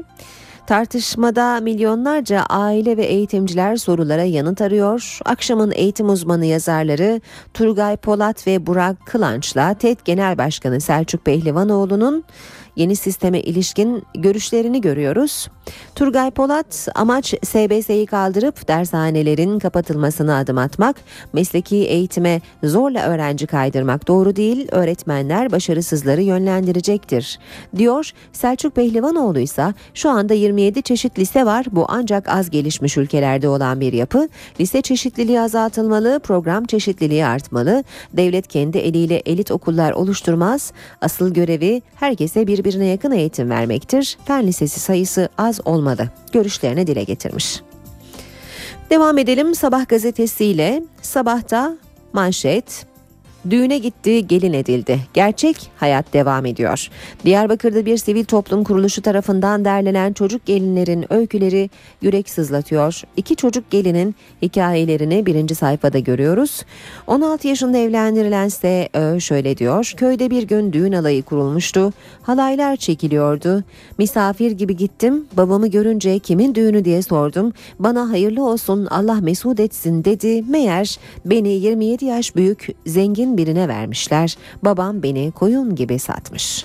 Bir diğer hikayeyi de 15 yaşında evlendirilen HK anlatıyor. Daha okula gidiyordum. Hiç istemediğim halde benden 30 yaş büyük bir adamla evlendirildim. Birkaç kuruş için satıldım. 7 yıldır evliyim ve 3 çocuğum var ama mutlu değilim diyor HK. Radikal gazetesiyle bitirelim basın özetlerini. Numan Kurtulmuş'un açıklamalarını görüyoruz. Allah bilir başlığıyla. Kurtulmuş'tan başbakan adayı mısınız sorusuna bu cevap gelmiş. 14 yıllık siya 14 yıldır siyasetteyim. Bir gün ne olacağım demedim. Başbakanlık için geleceği Allah bilir. Devlet okullarında Kürtçe nasıl seçmeli olduysa özel okullarda Kürtçe eğitimin önü açılabilir. Bütün diğer meseleleri bir kenara bırakıp sadece başkanlık sistemini tartışırsak yanılırız. Saat 8.16 NTV Radyo'da işe giderken gündemde öne çıkan gelişmelerle sürüyor. İstanbul Zeytinburnu'nda Afganistan uyruklu 5 genç evlerinde ölü bulundu. İGDAŞ ekipleri şofben bağlantısının uygun yapılmadığını tespit etti. Akşam saatlerinde Zeytinburnu'nda Ziya Gökalp Caddesi'nde yakınlarının yaşadığı eve giden Afgan uyruklu bir kişi kapıyı açan olmayınca polise haber verdi. Çilingir'le eve giren polis Afgan uyruklu 5 kişinin cansız bedeniyle karşılaştı. Evde yoğun doğalgaz kokusu olması nedeniyle İGDAŞ'a haber verildi. İncelemeler sonucu evdeki şofbenin bağlantılarının İGDAŞ'ın bilgisi dışında yapıldığı tespit edildi. Ölümlere şofben bacasından dışarı çıkması gereken gazın evin içine dolmasının neden olduğu belirlendi. Haberin duyulmasıyla mahalle sakinleri ve Afgan asıllı vatandaşlar olay yerinde toplandı. Bir tanesi öğrenci, İzmir'de okuyor. Dört tane, iki kardeş, iki kardeş. Öğrenci olan iki sene falan oldu. Çocuklar yeni gelmiş. Burayı da 15 gün önce kiralamışlar. Tabii ki iç savaştan kaçanlar. Başka ne için kaçıyor? Polis ekipleri uzun süre inceleme yaptı. Olay yerindeki incelemelerin büyük çoğunluğu sona erdi ve şu sıralarda zehirlenerek hayatını kaybedenler evden çıkartılarak cenaze nakil aracına konuyor. Hayatını kaybedenlerden Hüdaverdi Seyfullah'ın 3 gün önce Zeytinburnu'nda evlendiği öğrenildi. Yaşları 22 ila 27 arasında değişen Afgan uyruklu 5 kişinin cenazesi otopsi işlemleri için Adli Tıp Kurumu'na kaldırıldı. Yeni yıl sigara içenler, bankada parası olanlar ve ev almaya hazırlananlar için yeni kararlarla geldi. Sigaraya 50 kuruşla 1 lira arasında zam kararı alındı. Bankadaki parasını daha uzun vadeyle tutanlar da artık daha az vergi ödeyecek. İşte yeni yılın vergi düzenlemeleri. Yeni yılda sigaraya paket başına 50 kuruşla 1 lira arasında zam geliyor. Resmi gazetede yayınlanarak yürürlüğe giren yeni karara göre sigarada özel tüketim vergisi oranı %65,25 oldu. Bir paket sigaradan alınacak en düşük maktul vergi tutarı 3 lira 24 kuruşa yükseldi. Bir başka düzenlemede faiz geliriyle ilgili. Hükümet tasarruf oranlarını artırmak amacıyla faiz gelirlerinden kesilen vergiyi mevduatın vadesine göre farklılaştırdı. Bu da parasını bankaya daha uzun vadeyle yatıranların daha az vergi ödemesi anlamına geliyor. Yeni düzenleme ile bankadaki parasını vadesinden önce çekenlere de faiz ödenmesi imkanı getirildi. Konut alımlarında uygulanacak katma değer vergisi sistemi de yenilendi. Konutta arsa değerine göre vergilendirme uygulaması başladı. Buna göre konut alımlarında KDV, konutun değerine göre değil, arsanın metrekare değerine göre belirlenecek. Arsanın metrekare birim değeri 500 ile 1000 lira arasındaysa KDV oranı %8 olacak. Metrekare değeri 1000 liranın üzerinde ise KDV oranı %18 olacak. Yeni yılla birlikte motorlu taşıtlar vergisi de %7,80 artırıldı. 1300 ile 1600 silindir hacmindeki motorlu araçların yıllık vergisi 827 liraya, 1600, 1800 silindir hacimli araçlar 1457 liraya, 1801-2000 arası ise 2295 liraya çıkarıldı. Yeni yılla birlikte damga vergisi ve pasaport harcına da %15 zam geliyor. Yeni anayasa çalışmalarının yol haritasını belirlemek için liderler turuna çıkan Meclis Başkanı Cemil Çiçek bugün mesaisine yeniden başlıyor. Çiçek, CHP lideri Kılıçdaroğlu ve BDP Genel Başkanı Demirtaş'la bir araya gelecek ve süreci makul zamanda noktalayalım çağrısı yapacak. Yeni anayasa konusunda umutsuz değilim. Süreç heba edilmemeli. Meclis Başkanı Cemil Çiçek bu sözlerle yola çıktı ve 2012'nin son günlerinde liderler turuna başladı. Anayasa Uzlaşma Komisyonu'ndaki çalışmaların tıkanma noktasına gelmesi üzerine harekete geçen Çiçek, ilk olarak Başbakan Recep Tayyip Erdoğan'la bir araya geldi. Meclis Başkanıma da bunu özellikle istirham ettim. Yani burada bir makul süre verelim. Bitti bitti. Bitmediği takdirde artık biz ne meclisin gündemini bununla işgal edebiliriz ne de bu komisyon bu kadar sulandırılmış bir şekilde devam etmemeli. AK Parti'nin stratejisi anayasada makul sürede uzlaşma sağlanamazsa kendi taslaklarını hazırlamak. Dörtlü yerine üçlü veya ikili ittifaka da açık kapı bırakan iktidar partisinin bu düşüncesine ise muhalefet sıcak bakmıyor. Başbakanın makul süre çıkışına ilk itiraz liderler turunun ikinci durağı olan MHP Genel Başkanı Devlet Bahçeli'den geldi. Bahçeli, kimse komisyonun çalışma süresiyle ilgili dayatmada bulunamaz. Herhangi bir parti komisyonun başkanı değildir dedi. Bunu herhangi bir şekilde yarıda bırakmak ve sivil bir anayasanın parlamento sistemi içerisinde hazırlanmasını başka türlü bir amaç için tıkamak doğru olmayacağı kanaatindeyiz. Çünkü bu Türkiye için yazık olur. Şimdi gözler Meclis Başkanı Çiçek'in CHP lideri Kemal Kılıçdaroğlu ve BDP eş başkanı Selahattin Demirtaş'la yapacağı görüşmelerde. Beklentiler CHP ve BDP'nin de masadan kalkacağından yana. Ancak tıpkı MHP gibi her iki parti de başkanlık sistemi ve buna bağlı AK Parti önerilerinin geri çekilmesini istiyorlar. Ayrıca tahminlere göre çalışmaların belirli bir süreyle sınırlandırılmasına CHP ve BDP'de karşı çıkacak. Türkiye ilk yerli gaz üretimini gerçekleştirdi. Kömürden gaz üretiminde başarıya ulaşıldı. Soma'da kurulacak tesisle yılda 1,5 milyar metreküp gaz üretilecek. Enerji ve Tabi Kaynaklar Bakanı Taner Yıldız projeyi 2012'nin son saatlerinde Kütahya'da madencilerle tanıttı. Türkiye kömürden gaz üretimi çalışmalarında başarıya ulaştı. Türkiye Kömür İşletmeleri ve TÜBİTAK'ın birlikte yürüttüğü projeyle ilk yerli gaz üretimi sağlandı. Yerli kömürden elde ettiğimiz sentetik gazımızı da orada hep beraber alevini izliyoruz. Kütahya Tunçbilek'teki maden sahasında pilot uygulaması yapılan projeyi Enerji ve Tabi Kaynaklar Bakanı Taner Yıldız yılbaşı akşamı madencilerle birlikte tanıttı. Önce belli bir miktar gaz elde etmiş olduk. Ee, bunu da inşallah 1,5 milyar metrekübe e, arttırmak için hep beraber 2013 yılında da o prosese başlamış olacağız. Bu yıl içinde Soma'da kurulacak tesisle kömürden gaz üretimi ticari olarak da başlayacak ve Türkiye'nin yıllık enerji ithalatı azalacak.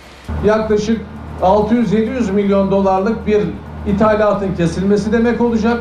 Şu anda bütün meskenlerin kullandığı doğal gazın hemen hemen 9'da biri, 10'da biri kadarını biz burada üretmiş olacağız. Bakan Yıldız, gübre, dizel yakıtı, metanol ve amonyak gibi farklı üretimlerle de ekonomiye katkı sağlayacak olan projenin tanıtımından sonra madencilerle yeni yıl yemeği yedi.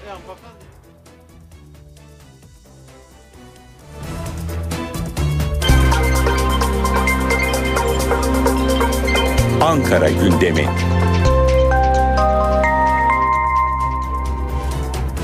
Başkent gündemiyle devam ediyoruz. Ayrıntılar NTV muhabiri Ercan Gürses'te. Yeni yılın ilk mesai gününde bugün Ankara'da Çankaya Köşkü'nde bir yemek var artık geleneksel hale gelen Cumhurbaşkanı Abdullah Gül'ün yeni yıl yemeği yasama yürütme ve yargı organları başkanlarıyla tabi yasama organı başkanı sıfatıyla Meclis Başkanı Cemil Çiçek, Başbakan Recep Tayyip Erdoğan ve yargı başkanı Yargıtay Başkanı Ali Alkan bugün Çankaya Köşkü'nde saat 13'te Cumhurbaşkanı Abdullah Gül'ün verdiği yemekte bir araya gelecekler. Ankara gündeminin en önemli konusu bu değil aslında. Ankara'da mecliste bugün önemli bir maraton olacak. Mecliste Meclis Başkanı Cemil Çiçek yeni anayasa çalışmaları konusunda yol haritalarını belirleme gayretini sürdürüyor. Daha önce yılbaşından önce Başbakan Tayyip Erdoğan ve MHP Genel Başkanı Devlet Bahçeli ile bir araya gelmişti. Bugün yine iki liderle CHP Genel Başkanı Kemal Kılıçdaroğlu ve BDP Genel Başkanı Selahattin Demirtaş'la görüşecek. Tabii 2013 yılında Anayasa Uzlaşma Komisyonu çalışmaları nasıl gidecek? Özellikle muhalefetin itiraz ettiği bazı konular var. Başkanlık sistemi önerisine, AK Parti'nin başkanlık sistemi önerisinin ve buna bağlı önerilerin geri çekilmesini istiyor muhalefet. AK Parti buna henüz yanaşmıyor ve süre konulmaması yönünde muhalefetin bir önerisi söz konusu. AK Parti ise bunun belli bir süre içerisinde olması gerektiğini savunuyor. Daha önce yılbaşına kadar bu işi bitirelim demişlerdi. Ancak AK Parti kurmaylarının Başbakan Erdoğan'la toplantısında birkaç ay daha süre tanınması yönünde bir karar çıktı. Şayet bir parti masadan kalkarsa o partinin dışında ikili üçlü koalisyonlar da bu işi götürmek ya da en sonuncu alternatif olarak da AK Parti'nin yeni bir taslak ortaya çıkarması. Muhalefette bu konuda bazı uzlaşmazlıklar söz konusu. Anayasa Uzlaşma Komisyonu'nun bundan sonraki faaliyetleri Meclis Başkanı Cemil Çiğ'in biraz da gayretleriyle götürülecek. Onu hatırlatmakta yarar var. Ankara'dan bir diğer başlık. Başbakan Tayyip Erdoğan'ın başka bir programı var. Uluslararası Aile ve Sosyal Politikalar Zirvesi'ne katılacak.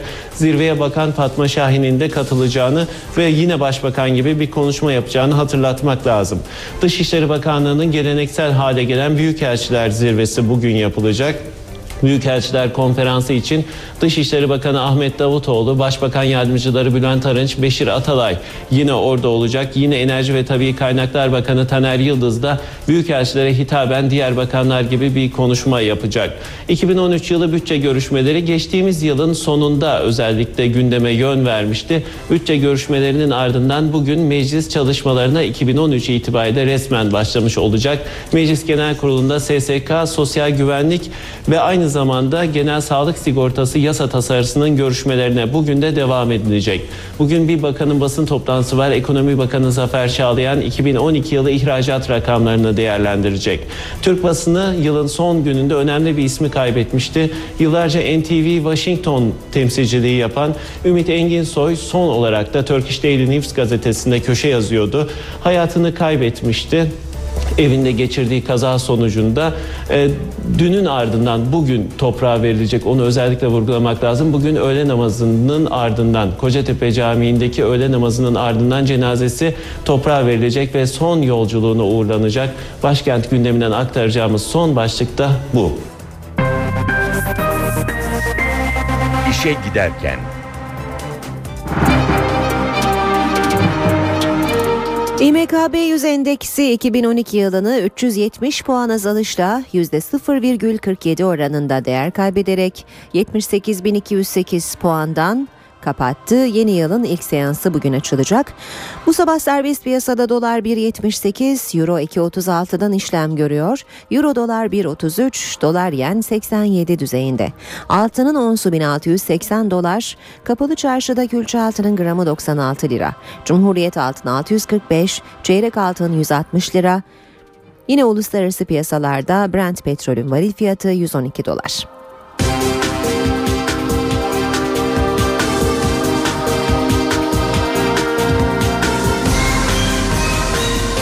İşe giderken. İstanbul trafiğine bakacağız. Tem'de Çakmak Ümraniye yönünde maddi hasarlı kaza sebebiyle yoğunluk bu bölgede hala etkili. Sonrasında ise Çavuşbaşı'ndan Elmalı'ya kadar trafik rahat. Elmalı'dan köprü girişine kadar da yine çok yoğun bir trafik olduğunu söyleyelim. Ters yönde Etiler katılımında hafif e, e, bir yoğunluk var. Köprü girişine kadar devam ediyor. Sonrasında trafik akıcı.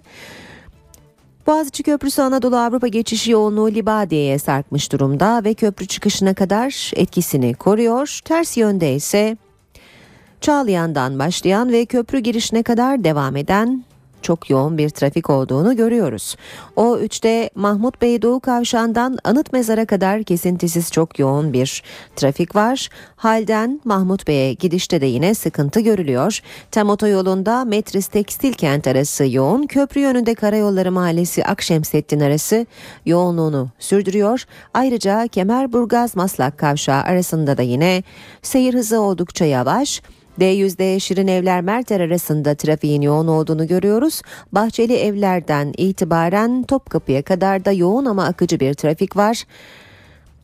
Ayrıca İncirli Kavşağı Yeni Bosna arasında da yine seyir hızı yavaşlıyor. Küçük çekmece avcılar arasında çift yönlü bir yoğunluk olduğunu belirtelim. Anadolu yakasına geçelim. Kartal Kavşağı'ndaki çalışma sebebiyle Soğanlık'tan başlayan yoğun bir trafik olduğunu görüyoruz. Ayrıca Maltepe Kavşağı Bostancı arasında trafik yoğun ilerliyor. Bostancı'dan Kozyatağı'na kadar yoğun ama akıcı bir trafik var. Ancak Göztepe Kavşağı Uzunçayır arasında da yine seyir hızı oldukça yavaş. Saatimiz 8.30'a doğru yol alıyor. Ben Aynur Altunkaş, NTV Radyo'da birlikteyiz. Birazdan kısa bir ara vereceğiz. Ara vermeden önce gündemin başlıklarını hatırlatalım.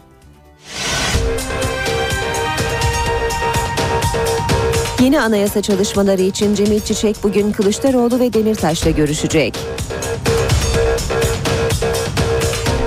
Yüksek öğretime geçiş sınavına başvurular bugün başlıyor. İstanbul Zeytinburnu'nda Afganistan uyruklu 5 genç evlerinde ölü bulundu. Yeni yılda sigaraya paket başına 50 kuruşla 1 lira arasında zam geliyor. Amerika Birleşik Devletleri'nde mali uçurumdan kurtulmak için düzenlenen tasarı Temsilciler Meclisi'nde kabul edildi.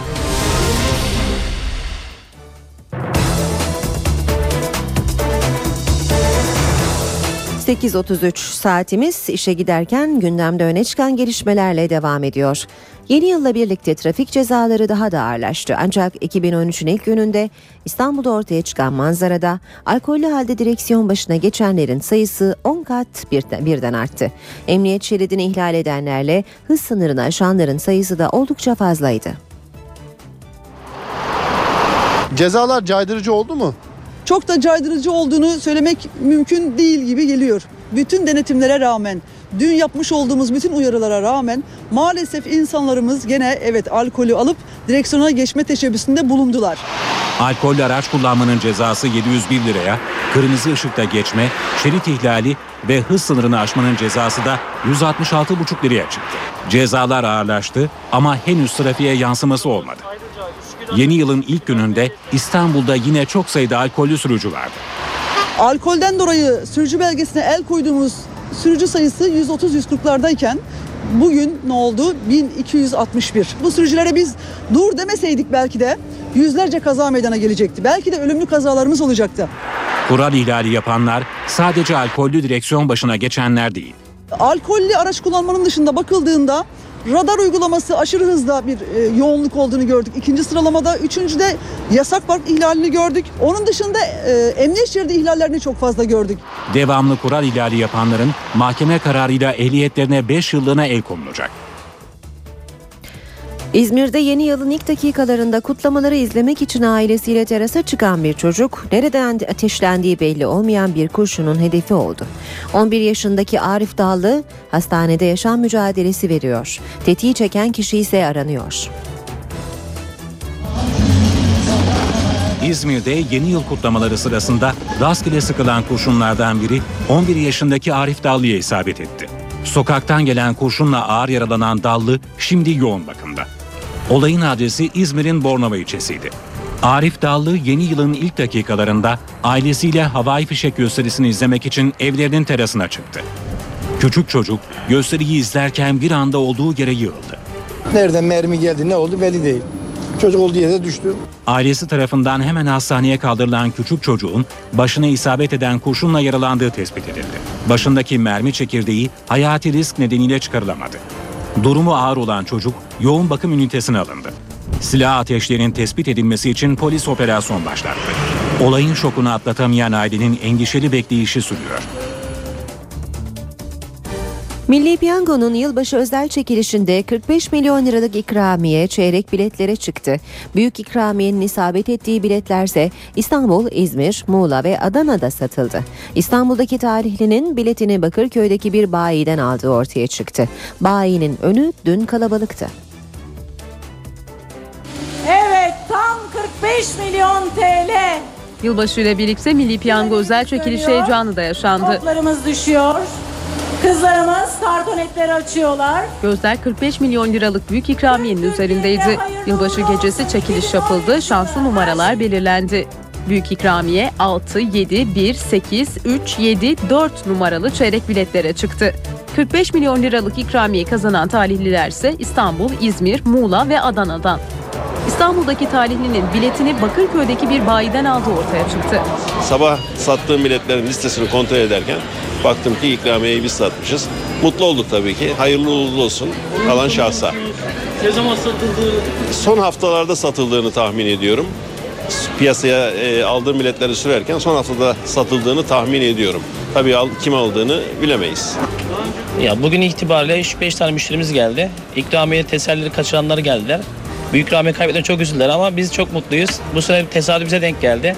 Büyük ikramiyeyi son anda kaçırdığını iddia edenler de vardı. Önümdeki adam, önümdeki adam e, bilet alırken ben o rakamların gözüme çarptı. Hani gözüme çarptı ama yetişemedim. Çayın 2012 üretim rakamları Rize'deki toplantıda tartışıldı. Üretimin ihtiyacı karşılamadığını söyleyen Rize Ticaret Borsası Başkanı Mehmet Erdoğan, kaçak çay kullanımına dikkat çekti. Erdoğan tüketiciyi uyararak kaçak çayda hayvan dışkısı ve böcek kanına rastlandığını açıkladı. Kaçak çay analizlerinin içerisinde bakın yani bunu söylemekte imtina ediyorum. Hayvansal dışkı gibi maddelere artı böcek kanı niteliği taşıyan yapılara rastlandı. Rize Ticaret Borsası Başkanı Mehmet Erdoğan, kaçak çayda hayvansal dışkı ve böcek kanı tespit edildiğini açıkladı. Erdoğan 2012 yılı çay üretim rakamlarını verdi. 1 milyon 150 bin tona yakın bir yaş çay üretimi gerçekleşti. Bu aslında beklenen, hedeflenen üretimin altında bir rakam. Bundan çay sektörü olarak yaklaşık 220 bin ton kuru çay üretimi yaptık. Üretimin Türkiye ihtiyacını karşılamadığını söyleyen Rize Ticaret Borsası Başkanı, kaçak çay kullanımındaki yüksek orana dikkat çekti. Antep bölgesinde ayda 8 ton çay satıyor Çaykur. Urfa'da 15 ton civarında satışı var. Tüketilen çayın o bölgede kişi başına 3 kilo, 3 kilonun üzerinde çay tüketiliyor. Biz bunun %8'ini satıyoruz. Türk çay sektörü olarak. Gerisi kaçak çay olarak tüketiliyor. 11 yıl boyunca Amerika Birleşik Devletleri'nin başkenti Washington'da NTV'yi temsil eden, bu sürede yaşanan tüm gelişmelerden Türkiye'yi haberdar eden gazeteci Ümit Enginsoy'u kaybettik. Enginsoy'un cenazesi bugün Ankara'da toprağa verilecek. Ümit Enginsoy, NTV Washington. Türk basını yılın son günü önemli bir kalemini yitirdi. Gazeteci Ümit Enginsoy hayata veda etti. Bize de dağıtılan işte şu kitap çıktı. İstanbul'daki 11 yıl süreyle NTV'nin Washington temsilcisi olarak görev yapan Engin Soy 50 yaşındaydı. Engin Soy evinde düşerek beyin kanaması geçirdi ve hayatını kaybetti. Washington'da da Türkiye'yi hatırlatır şekilde Anadolu Ajansı, Defense News dergisi ve Milliyet gazetesinde de çalışan deneyimli gazeteci, diplomasi ve savunma konularında uzmandı. Pek çok yabancı gazete ve dergide makaleleri yayınlandı. e, Obama bir tık üstündü. Washington'dan 2009 yılında dönen Ümit Enginsoy, Hürriyet Daily News'te köşe yazarlığı yapıyordu. Ümit Enginsoy başkente toprağa verilecek. Cenaze töreni öğle namazı sonrası Kocatepe Camii'nde yapılacak. Çankaya Köşkü'ndeki yüzlerce değerli tablo restore ediliyor. Hollanda Kraliyet Müzesi ile ortak çalışma kayıp sanılan birçok tabloyu da gün yüzüne çıkardı.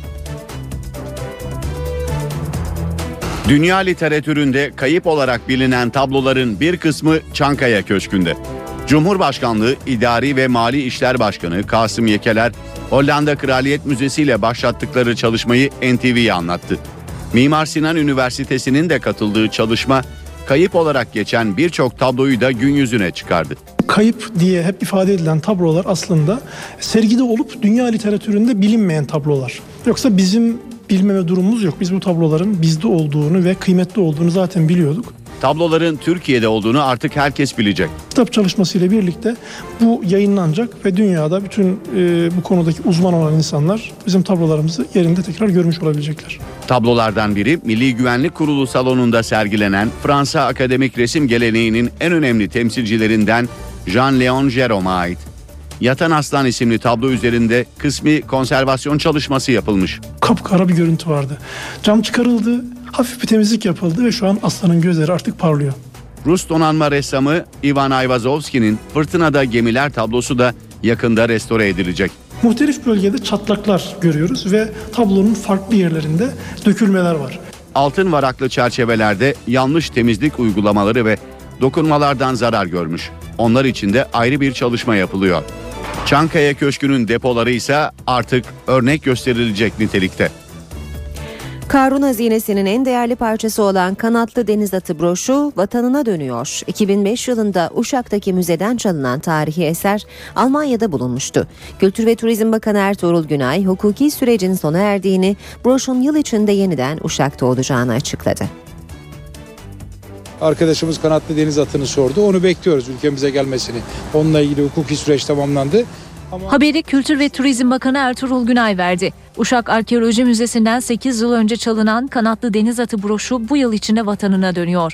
Bakan Günay, Almanya'da bulunan broşun dışında yurt dışına kaçırılan çok sayıda tarihi eserin de Türkiye'ye getirilmesi için çalışmaların sürdüğünü açıkladı. Biz şu anda Türkiye'den herhangi bir belgeye dayanmadan çalıntı olarak götürüldüğü saptanmış olan eserleri istiyoruz. Israrlı, kararlı, sabırlı bir süreç gerekiyor. Size inşallah güzel haberlerim yine olacak. Uşak'ın Güre beldesi yakınlarında 1960'lı yıllarda çıkarılan eserler yurt dışına kaçırıldı. Ardından da New York Metropolitan Müzesi'ne satıldı. Tarihi eserler hukuk mücadelesi sonucu 1993 yılında Türkiye'ye iade edildi. Ancak 2005 yılında Karun Hazinesi'nin en değerli parçası olan kanatlı deniz atı broşu Uşak Arkeoloji Müzesi'nde sahtesiyle değiştirilerek çalınmıştı. Deniz atı broşunun sahtesiyle değiştirildiği iddiasıyla yargılanan eski Uşak Müze Müdürü Kazım Akbüyükoğlu 17,5 yıl ağır hapis cezasına çarptırılmıştı. İşe giderkenin sonuna geldik. Gündeme kısaca bakalım veda etmeden. Bugün Türkiye'nin gündeminde yeni yılla birlikte gelen yeni vergi düzenlemeleri, İstanbul Zeytinburnu'nda evlerinde ölü bulunan 5 Afganlı genç ve anayasa çalışmaları kapsamında Meclis Başkanı Cemil Çiçek'in CHP ve BDP liderlerine gerçekleştireceği liderler turu var. Ayrıca hatırlatalım, üniversiteye girişte ilk basamak olan yüksek öğretime geçiş sınavına başvurular bugün başlıyor. Başvuru süresi 15 Ocak'ta doluyor. İşe giderkenden bugünlük de bu kadar. Ben Aynur Altunkaş. Saat başında gelişmelerle yeniden buluşmak üzere. Hoşçakalın. NTV Radyo